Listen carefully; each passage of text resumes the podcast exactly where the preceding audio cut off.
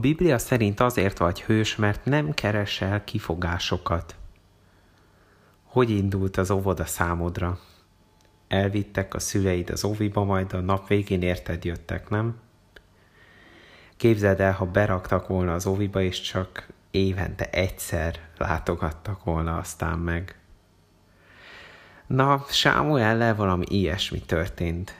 Amikor szülei ajándékként, csodaként megkapták őt, megígérték, hogy Istent fogja szolgálni egész életében. Ezért három-négy éves korában elvitték Éli főpaphoz, hogy segítse az Isten házában való szolgálatokban őt. Majd hazamentek, és egy év múlva jöttek újra. És Sámuel elkezdte Isten szolgálni. Ahogy egyre idősebb lett, egyre több dologban ő lett Izrael vezetője, míg végül ő nevezték ki Izrael első, majd második királyát is. Sámuel elég nagy ember lett, és az egészet kisgyerekként kezdte. Hallottad, vagy mondtad már? Ez nem neked való. Valószínűleg igen. Szerintem a késsel és az ollóval kezdődik, aztán jön a pótkerék nélküli bicikli, majd az autó első ülése, és így tovább. Nem mindig mókás kicsinek lenni. Lehet, hogy már azt is tudod, de ha még nem tudod, el kell mondanom, felnőtteknek sem mindig könnyű lenni.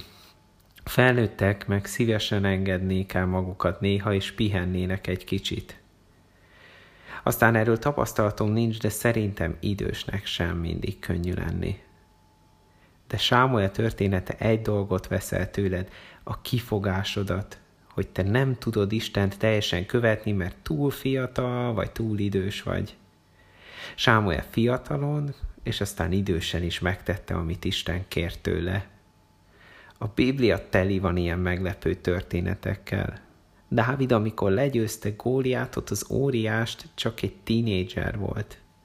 Jóás, aki az egyik legtöbbet tette Isten templomáért királyként, hét évesen lett király.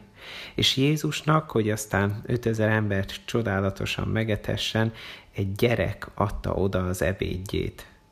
A másik oldalon pedig ott van Ábrahám, aki száz éves volt, amikor megszületett a gyermeke, Izrael népének egyik ősatja.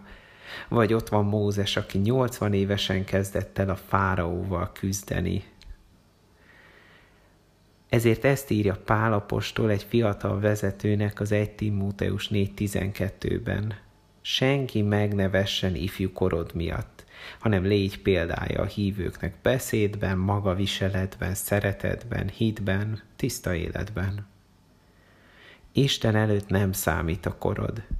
Egyedül az, hogy bízol-e benne, és hogy akarod-e, hogy ő felhasználjon téged. Aztán, hogy mik történnek általad, az már az ő kezében van.